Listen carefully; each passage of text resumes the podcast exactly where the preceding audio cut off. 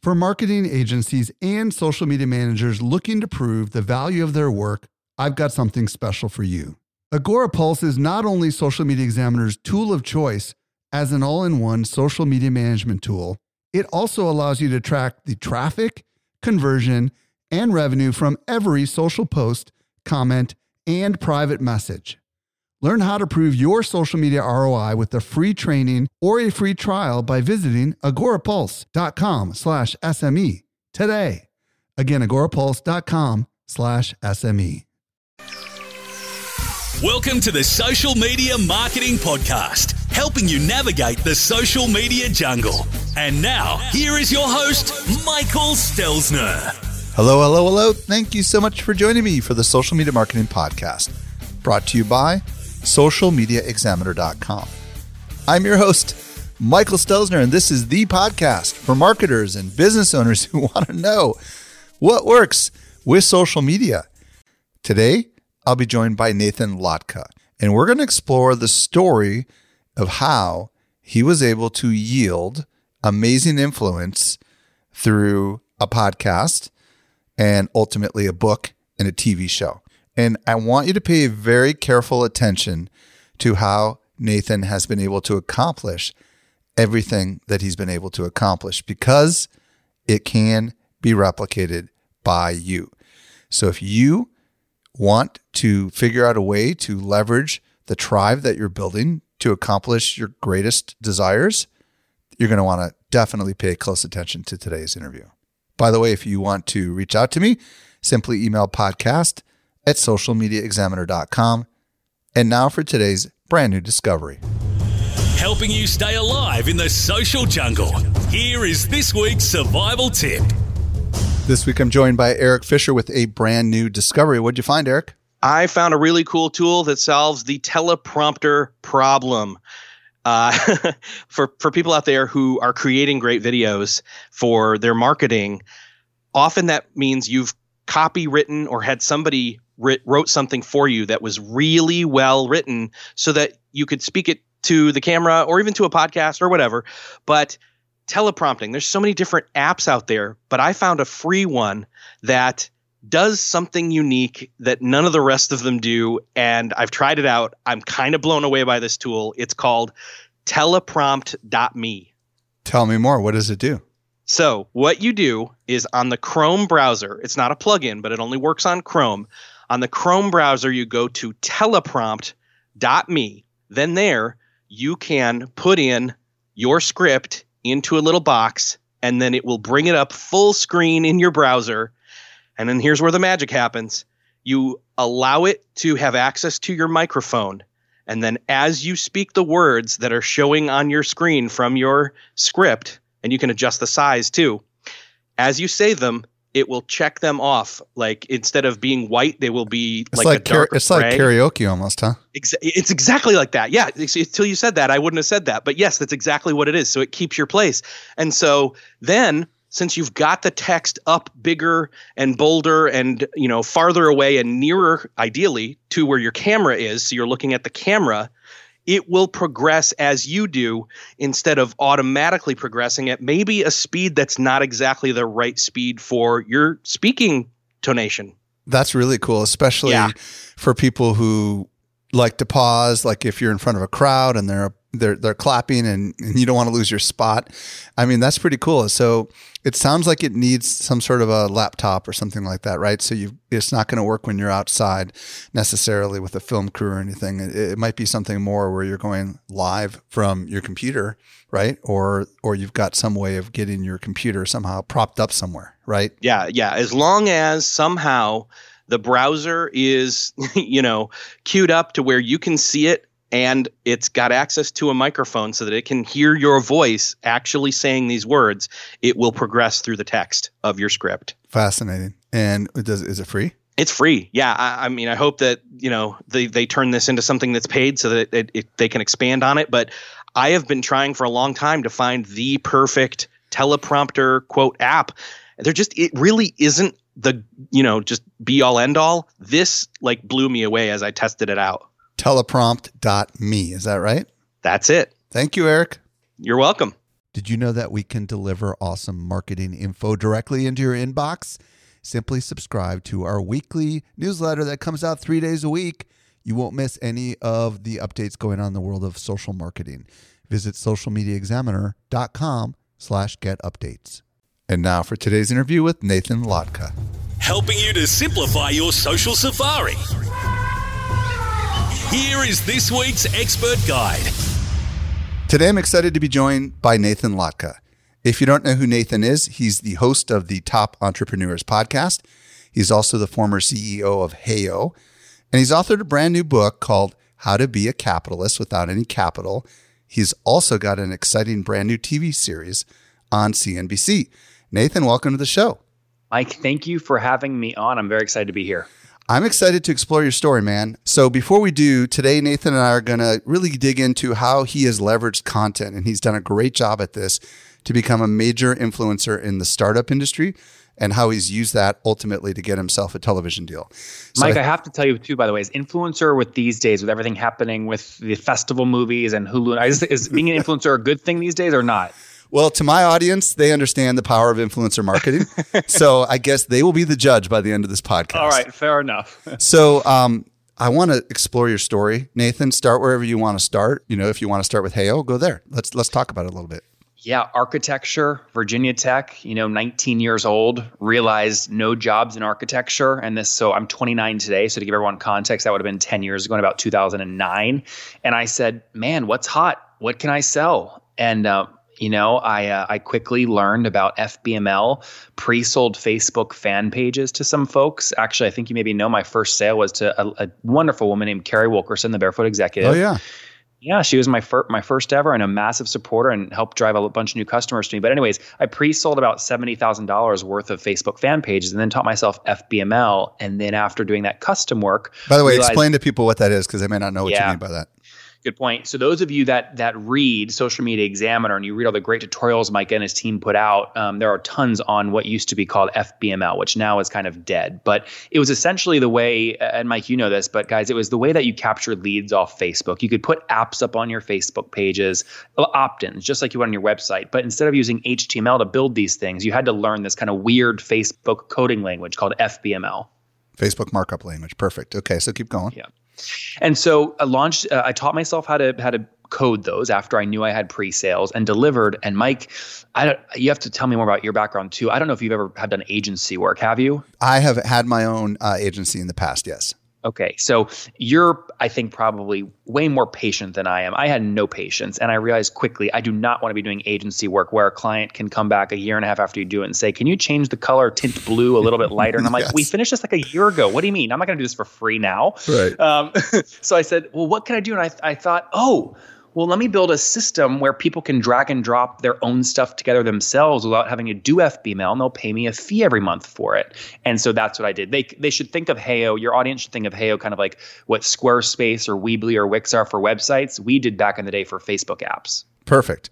And back then, these apps were integrated right into Facebook pages, right? And a lot of that functionality just kind of worked on Facebook because it was all desktop. Am I right?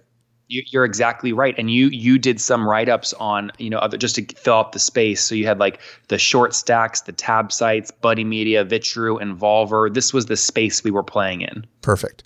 And then let's talk about what what happened. You obviously ended up leaving the company selling the company. Talk to us about that yeah, we did. So I was really uneducated in terms of how to grow a business back then. Remember, I was architecture, uh, didn't know how to code, but I was building a software company. So long story short is we grew that pretty quickly to 30, 40 grand a month in sales. And um, we then had some investors reach out and raised capital from David Cohen at Techstars and Dave McClure at 500 Startups and some other smart folks, and then built it to about 100 grand a month in revenue. This was 20- 2013 2014 timeframe and then ultimately raised another $2 million there before we sold it in 2016 and mike what's interesting about this story i made a kind of a big mistake here. Do you remember reading the articles where it's like you know zuckerberg turns down billion dollar offer from yahoo or microsoft? Yeah. you remember those? Yeah remember of course. Those? yes I don't know how that makes you feel but I mean, I have a pretty big ego. Maybe I'll say healthy ego to make me sound a little better, but I have a big ego and I'm going, man, if this guy Mark is turning down billion dollar deals, if I get a you know a ten or twenty million dollar deal, I'm for hey, I'm gonna I'm gonna turn it down.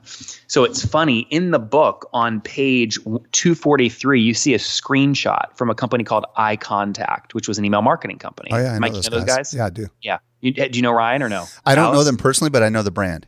Okay, so good. You know the brand. So back in the day, this was 2011, they were trying to buy a company to essentially upsell all their email marketing clients. And long story short, as we went down the aisle all the way together, and this screenshot on page 243 is the LOI sent to me on October 20th, 2011, by, from Ryan Allis, the CEO.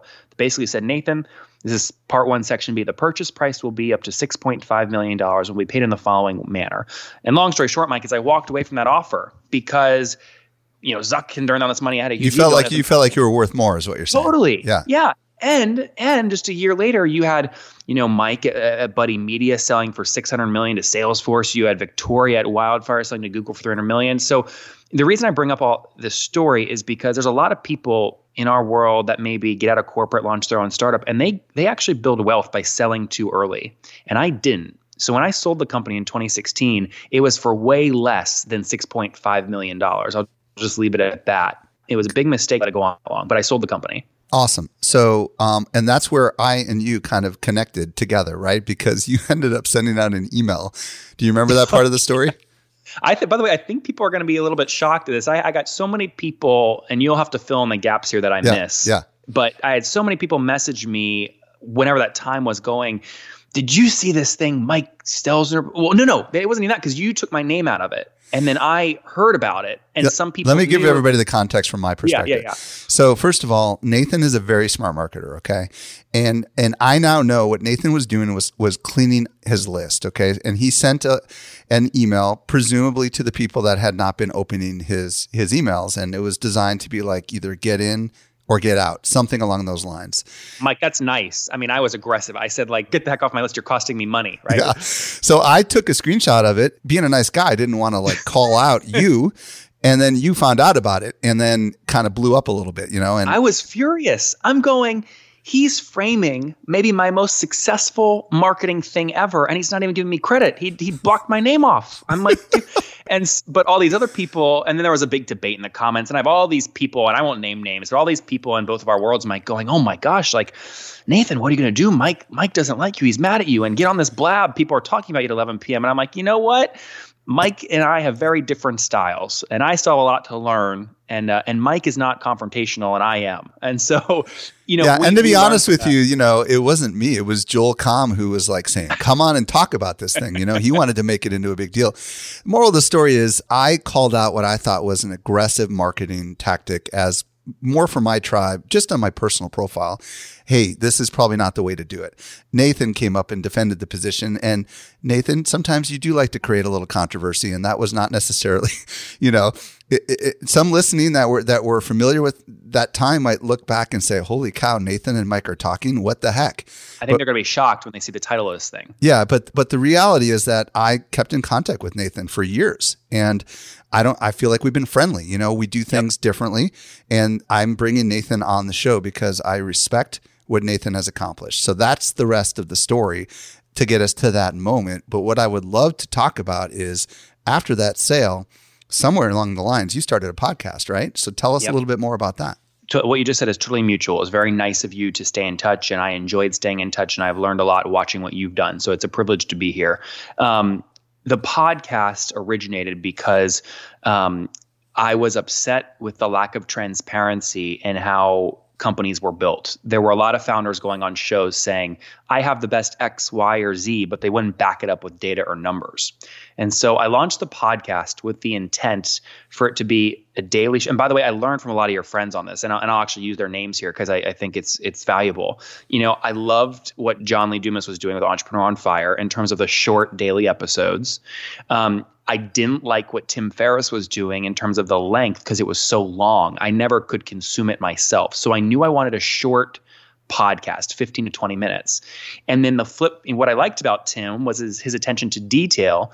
And the thing I disliked most about John, and I like most stuff, by the way, about what John does, but the thing I like disliked the most is I thought a lot of it was um, really high level kind of motivational stuff versus you know, specific. What's your revenue? What's your growth rate? What do you pay yourself? What's your valuation?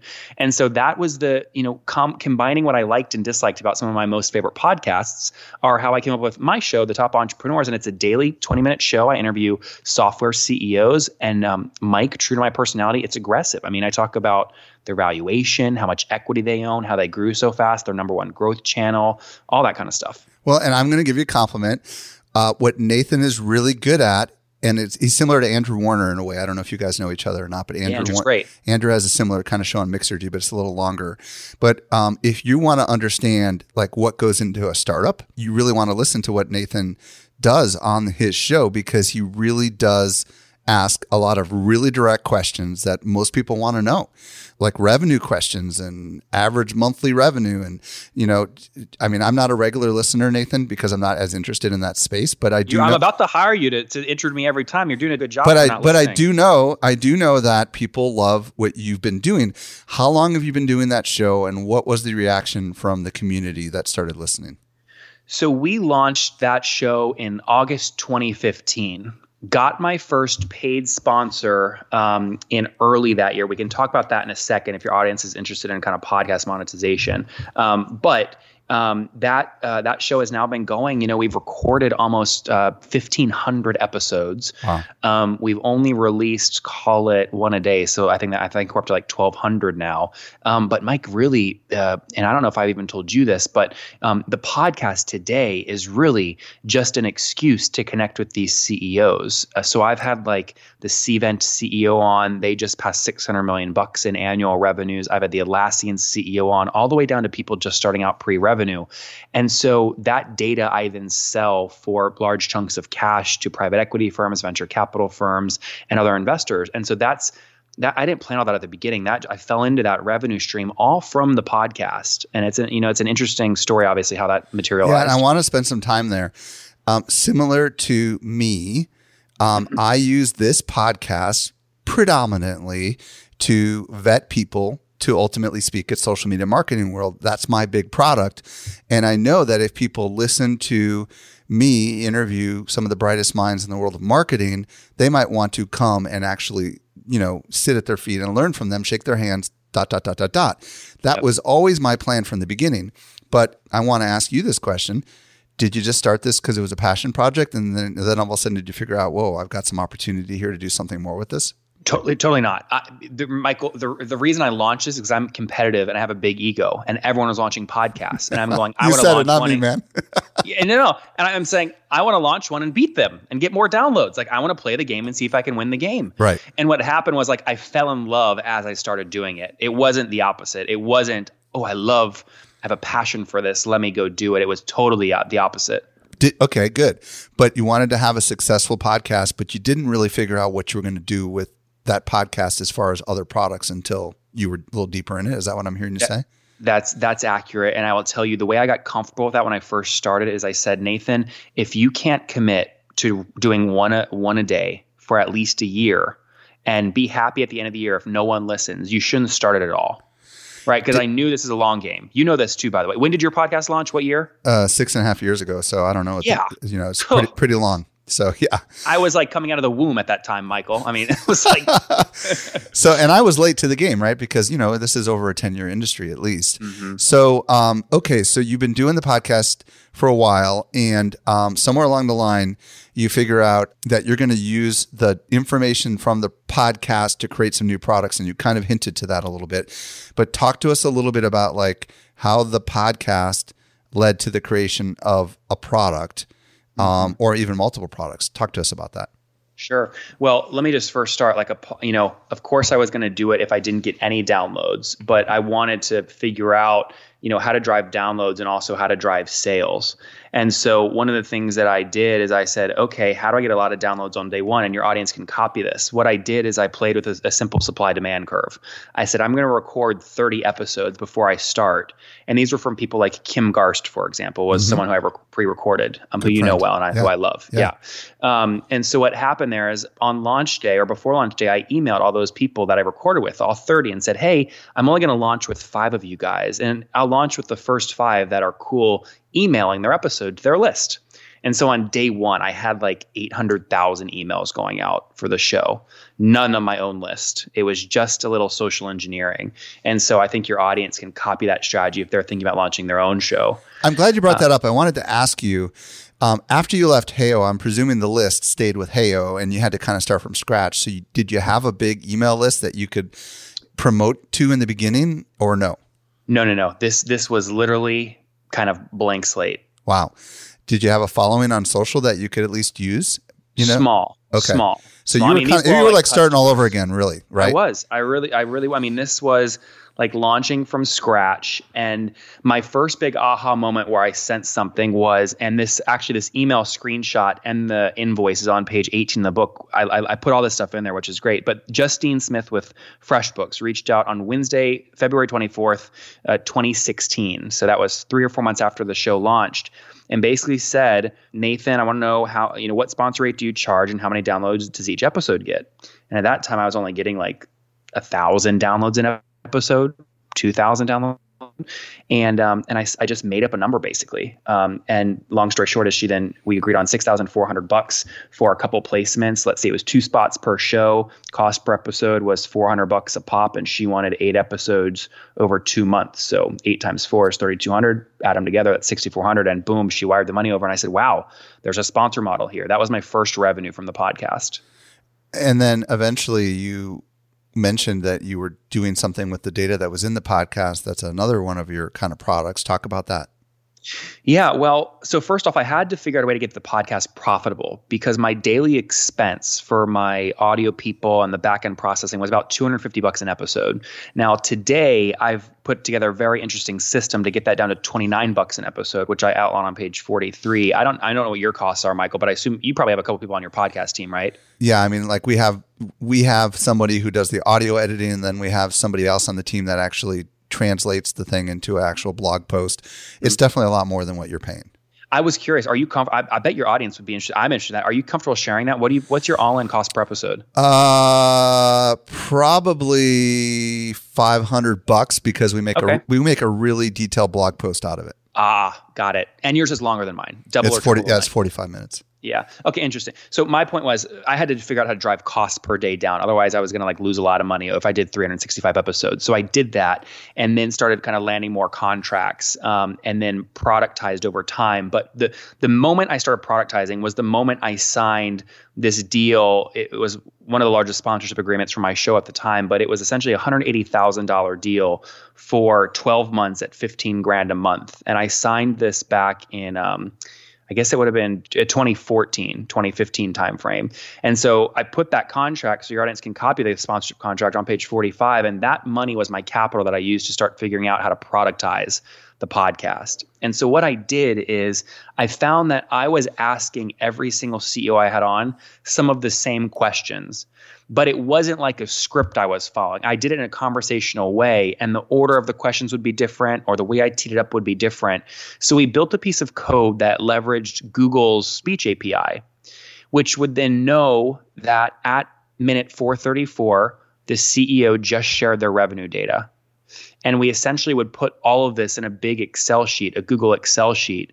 And then we started selling that Excel sheet, that data. And the headline was simple If you want Nathan's data, but can't listen to every 20 minute episode every day, save yourself 20 minutes a day and just buy the Excel file.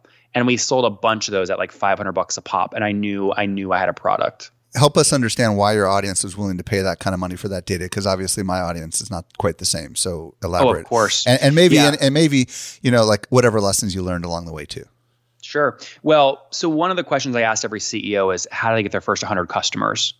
And if they said like organic or inbound or word of mouth, I'd say no, no, no. Like something that most people wouldn't expect. And you get really crazy, juicy details, growth ideas that no one has ever heard of before. Mm. And those were put in this spreadsheet along with like their revenue numbers and their valuations and all that. And so people wanted to pay for that data so they could copy those tactics and use it on their own companies that they were just launching. Got it.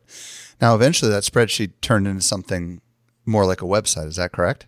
It did. So so and there's a lesson here too by the way in terms of MVP, right? Like that spreadsheet was like ugly. I mean, it was ugly, but it captured 80% of the value of what I knew I knew I was going to sell and it allowed me to test before investing a ton of money in developing out a website. So once I knew I had some validation there, we developed getlatka.com. That's G E T and then my last name, L A T K A.com. And what happens now is every day when I finish an interview, the voice data goes up in a sortable Excel like format on getlatka.com where you can sort by things like company revenue, number of customers, their churn, which is how many customers they lose per month, and and things like that. And today, Michael, we've got private equity firms, venture debt firms, et cetera, these kind, kinds of folks paying anywhere between 10 uh, and 20 grand a month for access to those companies. Um, and I can talk to you more about how we kind of pay gate that and price it, but that's the gist. Very cool. Well, I want to I want to transition over to the book deal because somewhere along the line, you know, you were collecting all this insight from interviewing all these people, and somewhere a book publisher came to you. Tell us how that happened. Well, this was an accident and I'm sure you get, I mean, how, I'm going to ask you this question. I bet it's really high. How many times in a month do you have a book publishing company reach out and say, Not often these days, but I have written a couple of books in the past. No, no, no. I mean people pitching you to have their authors on your show. Oh like oh my, oh my gosh, yeah, multiple, multiple times a day. Yeah, yeah, yeah, yeah, for sure. Yeah. Okay, that's my point. So that was happening to me too. And I'm like, okay, well, let me have a few of these on, and I hope they're like authors that are actually doing what they write about, not like theory kind of authors. Right. So regardless of what I learned there, I, by the way, I don't have book authors really on my show anymore, just if it's just a book thing. But what happened was I would send the publishers the Amazon ranking for the author that they want me to have on before my episode with them aired and after. Smart. And there'd always be a massive lift. I'd say, look, I moved your author up 10,000 spots. They're now number 235 right? And long story short is eventually a few of them reached out and said, "Hey, we don't know what you'd write about, but the hardest thing about books these days is actually your distribution channels. We know you can move sales. Do you want a book deal?" Mm and I put it off and I put it off because I failed English in high school. I don't, I can't write. I, can't, I certainly can't write like you and even with the blog. And um, eventually the numbers got pretty large. I ended up signing with a book agent whose name is Jim Levine in New York, um, who represents Ray Dalio with Principles and Eric Schmidt when he puts out the Google books. He represented Satya Nadella with Refresh. And so um, he basically helped me get my book proposal in a way that would create a bidding war among some of the biggest publishing houses. And that's ultimately how we got the book deal. And who'd you end up picking? We ended up going with Portfolio Random House. And by the way, you know, interesting here, it was not actually the if in terms of the just deal, it was not the highest number, but I liked Portfolio in terms of what they'd done because they publish all of Seth Godin's books. They do all of Ryan Holiday's books. I mean, they they do all of Simon Sinek's books. Adrian, the, the guy there at Portfolio, really has made Simon Sinek. Simon has a room in their office in New York where he writes his books in. So I wanted to partner with them, but it was it was still a pretty healthy advance where it made sense to write with them versus self publish. Now, obviously, um, since you don't enjoy writing, you must have either done a lot of recording and given transcripts to someone who could clean it up, kind of like Gary Vaynerchuk does, or did you actually hire someone to interview you and kind of write in your style? Well, or did you actually struggle? Or did you actually struggle through to write the whole thing yourself? I, I can tell you, I can tell you, yours? of course, yeah, because I'm a trade writer. Really? I mean, I used to be a writer. That that was my thing, you know. So I wrote both of my books, and I know how much wow. work goes into it. Um, but I used to be a professional writer before Social Media Examiner. That's what I, I was a copywriter. So mm-hmm. for me, it was very painful. So you don't have to go into the details, but I would imagine you had some assistance, right? Let's just say I made it about a week of thinking I could just write for 12 hours a day and knock the book out in, in you know two weeks. N- not practical, zero chance. I don't know what I was thinking. Right. Uh, so I said, Nathan, how can I do this? And I said, wait, why am I forcing myself to write? I podcast. That's where I'm natural. Why don't I record the audiobook first? There you go. And then just use my podcast system to transcribe it and build a book out of it. Perfect. And so that's exactly what I did. I, I wrote the audiobook first and then the print version. Cool. And by the way, folks, just so y'all know, because I used to come from the writing industry, there are ghostwriters. There are also uh, people that can assist you in writing, where they will take your interviews and they will kind of clean it up. There's developmental editors. There's just all these kind of people out there that can help you if you feel like you're not a good writer. All right. So um, somewhere along the line, you got on the Facebook Watch platform. Talk to us about that. this was also a huge accident. So during Heyo's days, I launched my own personal Facebook page, Nathan under Nathan Latka, because I knew one day I'd sell Heyo and I wouldn't own it anymore. So my personal Facebook page was slowly growing. And after I sold Heyo, I got connected to Facebook's product watch team in DC and then eventually their LA office. And they basically said, Nathan, we've got this new watch product. We've seen you do webinars before. We know you're really engaging. We want to give you early access so you can test it. And I said, well, I don't, I actually declined it at first because it's risky because you couldn't go back. If you transition your Facebook fan page to a watch page, they wouldn't let you go back, which was mm. scary to me. And they don't want you, to start from scratch either, it sounds like. Totally. Yeah. yeah. They don't want you to start from scratch. But like, what if they, what if the watch experiment fails and they delete it? Then what do you do with your page, right? Right. Uh, so I said, let me experiment with video. And one day, what I did is I grabbed my phone and went out on Rainey Street here in Austin. And I told my audience, I said, Hey guys, I'm live on Facebook. Here's my checkbook. And I held up my checkbook and I said, Here's a pen. I'm going to go try and find a business owner on the street and write a check and invest on the spot. was this the food truck one or is that something yes. else? Yeah, yeah, you remember. Yeah. Uh, or you saw it. And I was nervous. If you guys watched that video, I mean, I was actually nervous doing this. Um, I remember the moment I was nervous. They, pros- they probably thought short, you were crazy too, right? Here's this guy, young guy, right, walking up with the phone in his hand.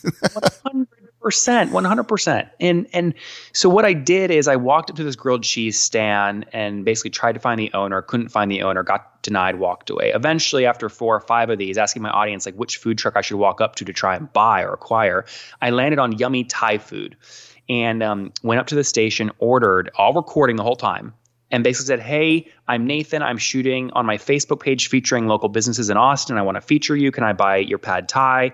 And then eventually it got to the point where I said, I met the owner. Her name was Ming because she was serving me. And I said, Ming, I want to surprise you. And I whipped out my checkbook and I said, I want to do a deal.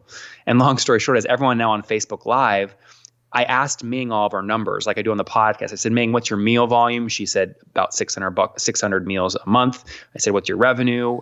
Tell me your story. She moved over as an immigrant, has been doing this for three years. What are your employees? And long story short is at the end, after about 45, 50 minutes, I wrote her a $6,000 check, which allowed her to pay off her food truck loan. So she didn't have to pay for the loan every month anymore. And in exchange, she paid me back 65 cents per meal until I was paid back. And then um, 10 cents per meal in perpetuity after that. So you did a Kevin O'Leary deal. yeah, kind of a little bit like that, but but I my comb over is way better than Kevin O'Leary's, who yeah. has no hair. Got it. So okay, very cool. So so then you know this was your experiment to see whether or not you could even create such content, and then how did that end up leading to the opportunity to get on the Facebook Watch platform? Yeah, so that that episode ended up getting 1.2 million views. Wow. And are some psychological things I did in that video to hold the attention of my audience, which we can talk about because I don't see a lot of people doing this. Yeah, um, talk about it. But, Let's talk about it right now. Okay, okay, cool. So there's a couple things. Um, first off, everyone knows you've written about this. Your audience knows the average watch time on any Facebook videos is under six seconds. So if you can beat that, you're doing a really good job. If you can get up to like 30 seconds or 40 seconds, you're I mean you're killing it. And that's that's regardless of video length. Just to make it easy that's regardless of video length. Right. So one of the things that i was doing on the facebook live is i would basically say thing i would i would let the audience control me. I'd basically say okay do you want me to turn left or right right now do you want me to go to the, the Euro wrap place or the grilled cheese station? What do you guys, you know, how much revenue do you think Ming is doing? 3,000 bucks a month or 10,000 bucks a month? So that like feedback and then repeating people's names back to themselves is really important. And then what you want to do is use the engagement buttons to drive the humans that the people are watching, so myself and Ming in this case, to do actions. So for example, Ming got really nervous at one point and I looked at the audience on my Facebook on phone in the phone and said, "Guys, she's nervous. To tell her not to be nervous, click the heart right now. Double tap heart and like." Did and you turn it around and show it to her? Yes, exactly. And she started laughing and said, "Oh my god!" and started talking to the Facebook audience. So like many people, and this wasn't produced; it was just me, horrible audio probably, but like many people they overthink Facebook and video. They they put all their makeup on, even if you're a guy, right? They get in where the lighting's good and a good background, and it just de- it defeats the whole purpose. And so that's the first thing is you want to create these these decision points where the audience truly controls the experiment. And that was an issue when CNBC bought the show. We can talk about that in a second. Um, the second thing that we do now today, I didn't do it in Mings, but we do it today. It's very effective.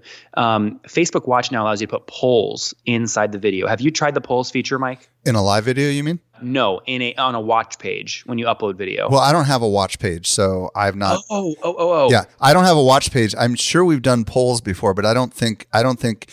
See, this is the thing that a lot of people don't have. Most people, as you know, do not have access to the watch page because it's a closed ecosystem. But keep going with that. Okay, so I will give this tactic and then try and make it relevant for people that also don't have a watch page. So with the watch page, you can put polls up at certain points in the episode at timestamps. Oh, that's cool. And they actually show up in the video. Huh. So, like, I know at minute three, I'm going to ask and get the revenue data. So at minute 250, I'm going to say, what do you think the revenue is?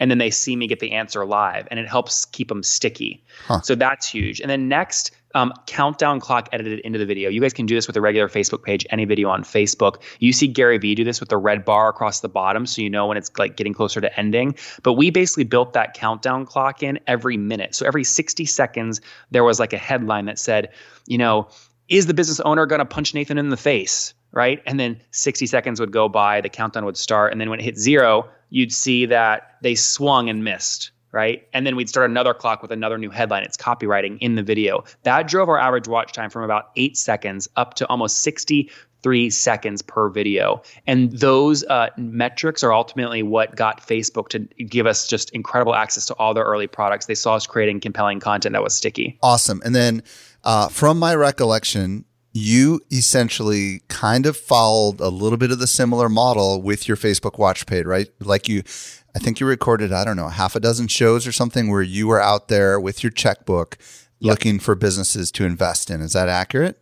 That's exactly accurate. And then somewhere along the line, television somehow, t- you know, how did that happen? Talk to us about that because obviously, so far along the story, and, and I'll just recap this a little bit. Nathan Sure. leaves Heyo. He started from scratch. He starts a podcast because he just wants to have a podcast. And then he begins to realize, wow, this information that I'm asking people isn't information people can just find everywhere. So he leverages that information to sell in the beginning a spreadsheet and then ultimately access to the information. And um, and then he tracks how when he gets a guest on his show, it moves the um, especially the book people, the Amazon rankings. He shows that to them in, in a very wise way, and then he um, he gets you know uh, he wants to do something on watch and he proves it to himself first with live video and then he starts doing these these watch shows if you will on the platform and then talk to us about like how television came calling So television actually did not come from the Facebook page. This is ironic. What happened was there's this whole back end world between lit agents and TV agents.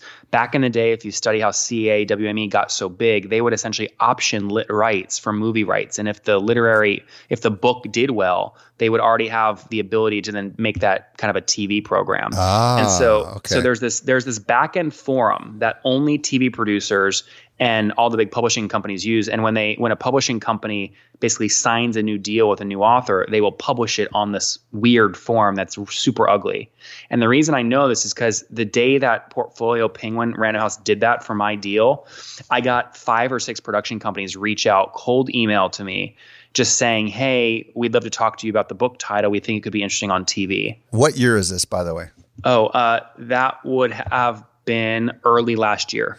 Okay, so early last year, of course, is kind of the heyday of uh, shows like The Profit, right? And sh- Yes. and shows and shows like Shark Tank, right? So it sounds like the whole idea of like these shows about business must have been fascinating to the TV producers. Is that accurate?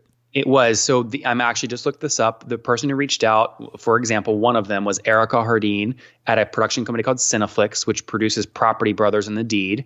This was April 19th, 2017. Uh, and the subject line was television production company interested in speaking. Wow. She basically said, I came across your podcast, started reading about you, found your show, learned about Heyo. I'm making this shorter than what the email actually Yeah. is. Saw the book deal on the back end on this back end forum. We'd love to meet with you. And so what I did here is I didn't just accept. I replied to all of them and said, "Hey, I'm not interested in in, in TV because I don't want to be famous. I want to be rich. So what I'll do is I'll interview with a bunch of you guys in New York when I come up there, and whoever gives me the best deal, I'll go with. Right? Because they're used to selling people that want to just be famous, even if you're broke. I had no interest in wasting time with TV unless it was a lucrative deal. And by the and way, we should do a little aside here because I know people in the TV industry, and you do too, it sounds like. There's not a lot of money, and people don't realize that, right? Most no, of these guys yeah. in reality television, especially when they're starting, make almost no money from the actual production of the show they make all their money on on productizing and figuring out how to use that fame to leverage it for other things. If they're lucky, if they're lucky, because you have to carve all that stuff out in the agreement up front. I mean, these people are making maybe a grand per episode, even like even like the big shows your audience watches on HGTV or these things, maybe a grand right. an episode for the talent. The ones that go big are the ones again that set up in their clauses early on, carve out rights for merchandising and, and get an executive producer credit. So like I knew all of this because of the research that I'd done, and ultimately once Cineflix put together, they flew a team down to Austin, put a pilot together. We had a lot of interest from major networks, ranging from well, I don't know if I can name all those because it's still fresh, but a lot of networks were interested. We got bids from a few and ultimately signed a deal with CNBC. And when we did that, I signed with CAA, which is the largest talent agency in the world. They helped me make sure I got just an incredible deal on the TV deal. And my deal is actually, I mean, it's larger than what Lemonis got in his first year for the profit. So it is a lucrative deal that on its own uh, will be valuable to me besides just quote unquote getting famous. Okay. So at what point did CAA get involved in this? Because for folks that don't know, that they're one of the biggest talent agencies in America, um, and usually when they get involved, you know, um, they can kind of make you know can move mountains. So where when did they get involved before or after, or how did you get connected with those guys? Was it your book guys that helped connect you? Well, the critical thing here is I have, and I still do today, have most of the leverage in these conversations because I don't need the TV show and I don't need the book deal. I have a lot of revenue coming in from the podcast sponsorships, which I put receipts in the book. People can see. You know, we did over two million bucks in revenue on the sponsorships last year on the podcast, and then the Latka product does a lot of revenue. So what I did is when the production company Cineflix said, Nathan, you know, you need to engage an agent before you negotiate with these production with CNBC, the networks. I said, okay, well, who do you recommend? They introduced me to folks at WME, UTA, CA, all the big ones. And I basically made them all pitch to me and told them I was having a competition between all the other agents because they're very competitive people. Hmm. CAA ultimately won, and they basically got the rights to do my speaking engagements, my endorsement deals. I would not give them my podcast uh, sponsorships because I didn't need their help on that, right. um, and the TV deal. And so uh, they then um, built out a great deal for me uh, for, with CNBC. So, folks, the key lesson from Nathan is Nathan's a negotiator and he plays the long game. So Nathan knows what his value is. He makes it very clear to people and he doesn't just bite when the first little opportunity presents himself. Am I close on that, Nathan? You could not have said it better. So tell us about the TV show. What's it called? Tell us a little bit about the experience because I know you've been filming over the last couple of months, right? Yeah, it's it's Michael. It's so weird. Um, I'll tell you why in a minute. But the, the working title right now is Million Dollar Road Trip. Cool. And the reason, um, so this is based off the Facebook Watch Show. So that see, they, they the production companies reached out on the book and then saw the watch show and said, "Oh my gosh, there's magic here." So every time that CNBC came back to me with a number I didn't like, I could just say, "Listen, I don't need you. I'm getting a million views on my Facebook Watch show." And I, that leverage is what enabled me to get a much better deal with CNBC. So ultimately, again, we got that deal done. We just filmed uh, here before Christmas. This would have been just to give your context to listeners listening. You know, five years from now. This was Christmas of uh, 2018, so December 2018.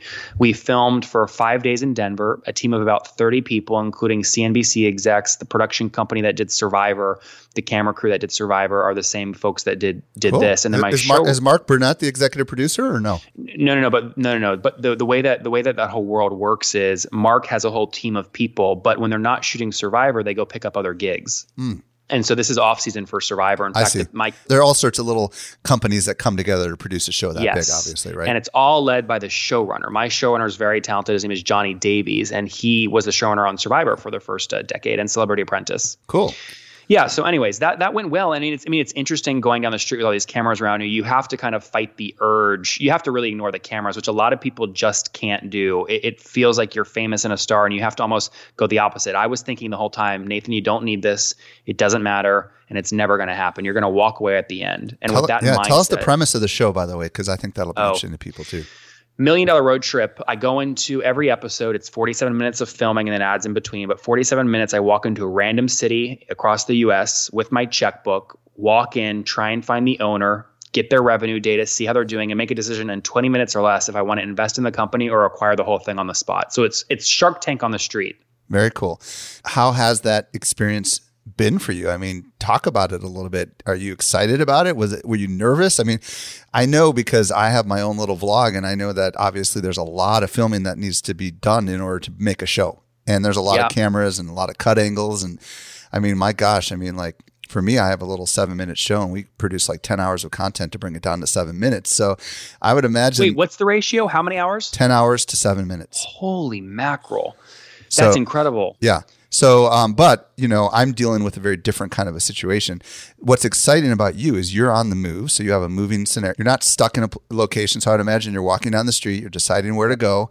You did mention that. Do you direct a camera, or did they push back on that? Like, do you? no, actu- we did do direct. I did it. They did it. So this is where part of the the thing is when I was shooting this, I did I did go live on Facebook, and I would ask people on my Facebook Live. I you guys see. can go to my Facebook page now and see that, and and you can see the president of CNBC, Jim Ackerman, in the comments going, Nathan, do this deal or don't do that deal, and the audience engaging. So the actual real footage, the produced episode that will go up on CNBC, it will be the first time in history, besides like Twitter being on American Idol voting, where Facebook Live feedback is built in basically to the produced version. Very cool. Have you seen the final production of any of the episodes yet? Yeah, so they're edit. It's killing me. They're editing the first episode right now. I will see that um, probably mid March, and then the so much work. oh my gosh! Well, the night, the crazy thing here is again, all the money for this, and this is not cheap, by the way. I mean, I, I saw what they spent on these five days of shooting. I mean, it's your audience. I'm guessing average salary, and I'm you know I'll tell you it's probably four or five x their average annual salary just on five days of shooting, which is it's crazy to me what they spend relative to probably what you and I Right. pull off podcast editing for. It's crazy. So, Uh, but anyways, yeah. So, it. so okay. So, what's your grand vision here? Why did you agree to do the show? You said you don't need the money, but obviously, this is you're going to figure out a way to leverage this. So, talk a little bit about like what what do you hope to do with this? deals. Um, right now, the podcast, I'm connecting with CEOs. Uh, those CEOs then tell me off the record, Nathan, I want to sell or raise capital or whatever. I'm helping them buy and sell other companies and taking, you know, chunks in between or retainers, you know, 10, 20, 30 grand here and there. And what's happening now is I have my own private equity fund, which means for your audience, basically wealthy people in the world can give me money and I can buy companies with that money and I put in my own money as well. The only reason that I'm even remotely interested in doing this show is because it's CNBC has the wealthiest demographic of cable viewers and all all cable channels it's the wealthiest demographic because these private equity firms have CNBC up on their walls all day long. So if I get brand recognition inside of CNBC, that helps me raise, you know, hundreds or almost maybe one day billions of dollars for my private equity fund. But even Mike, if there's one thing that where I might walk away from this deal before they order more episodes, which is it's five days of shooting for one episode. That is a lot of my time for one episode. So if they order 20 episodes, that's a hundred, that's one third of my year in front of a camera. That's really not effective. So, I mean, that is one thing where I may walk away or force the production company to say, listen, how do we do this in a day per episode? Because it's a lot of time. Yeah, and you know the reality is that as you, I mean, I'm a reality TV junkie. Um, I love Survivor. I love. Do you love Survivor? I, I've been Every watching every, every. I've never missed an episode. My wife and I always watch it, and I've always been a fan of uh, all the business shows. Like I've watched every episode of The Profit and The Shark Tank, and Yeah. and the the key to to doing that kind of stuff because I try to do mini versions of that on my own show. The key is you got to have really entertaining um, personalities, which you clearly are. And as you know, you probably have walked in and it's been a complete dud because there was just no personality that you could interact with, and you probably had to move on. Am I close to accurate on that? That this happened a couple times. Oh gosh, when we shot in Denver, for every one company I actually wrote a check for, there were 15 that I walked in and walked out. Yeah, because you just knew it wasn't going to be good, you know, and you were probably getting signals from the producers and stuff like, "We need to bail. This isn't working." Am I right? to CNBC's credit, they know linear is getting killed by things like Netflix and Facebook Watch and stuff. They really seem they are letting me lead a lot. So, you know, I negotiated myself. I'm an executive producer on the show, right? So, so uh, they really didn't give me many cues. They really did just almost follow me uh, and let me do my thing. And you kind of know. I mean, you know, I like, do. I you do. you know that if this, it, and you can probably even tell by the feedback that you were getting when you were live. Well, um, Nathan, this is fascinating. I could talk all day long with you because this is so so cool. Um, okay, first of all, tell everybody like what night the show airs on CNBC and what's it called, so they can go ahead and set up their DVRs to record it and all that fun stuff. Let's start there. Yeah, it's called Million Dollar Road Trip. Look for it. Um, you know, TV production schedules change, so it will most likely be on called a Tuesday or Thursday. But again, that might change. And look for it kind of um, you know mid to late mid Q2 to kind of early Q3 timeframe here this year. Um, it'll be really exciting, hour long show. Cool. And then uh, if they want to get your book, How to Be a Capitalist Without Any Capital, where would they go for that? I have to ask you, Michael, real quick. I know we're running short on time. Yeah. You scan this ahead of time a little bit. Your audience, you know, when they hear capitalist, it's going to be a turnoff. Um, what do you think? I mean, are they going to attach this title? or Are they going to hate it? I think they'll understand what it means. I wouldn't. I mean, why are you thinking of changing the book title? No, but I will tell you, my production company really was not happy with me because this book is not timeless. It, it, it won't. It's not like the one thing. These it won't sell well in three or four years because I put so many screenshots of tax returns and email scripts and all this stuff where the first person that gets the book really has the biggest advantage and as more people buy it and copy the strategies it loses its edge so they hate that it's urgent and not timely or timeless Well, it doesn't really matter. I mean, like the book is coming out, right? Isn't it? It is march 5th yep March it's 5th. it's out So they can go grab it on Amazon. And you know what? If you come out with a version two of the book and you decide to change the name or whatever, whoopee ding. That's what you do, right? I mean, like people have done that a lot. If you decide to want to hire someone to completely revamp the entire book and make it into a, a different kind of a book, I mean, you can do that as well. I mean, the good news about the book industry is they're just in just as much trouble as the television industry is. And, you know, there's no reason why you couldn't come out with bazillions of different iterations. So, Nathan, um, if they want to catch your podcast, how do they find that?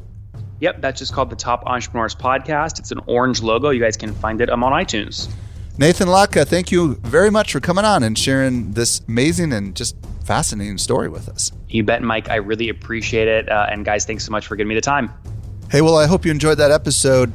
By the way, we take all the notes for you. If you visit socialmediaexaminer.com slash 344, you will find all the show notes from today's episode. This brings us to the end of yet another episode of the Social Media Marketing Podcast. I'm your host, Michael Stelzner. I'll be back with you next week. I hope you make the best out of your day and may social media continue to change your world. The Social Media Marketing Podcast is a production of Social Media Examiner. Want more good stuff? Sign up for our top notch social marketing newsletter. We deliver it straight into your inbox three days a week. Visit socialmediaexaminer.com slash get updates.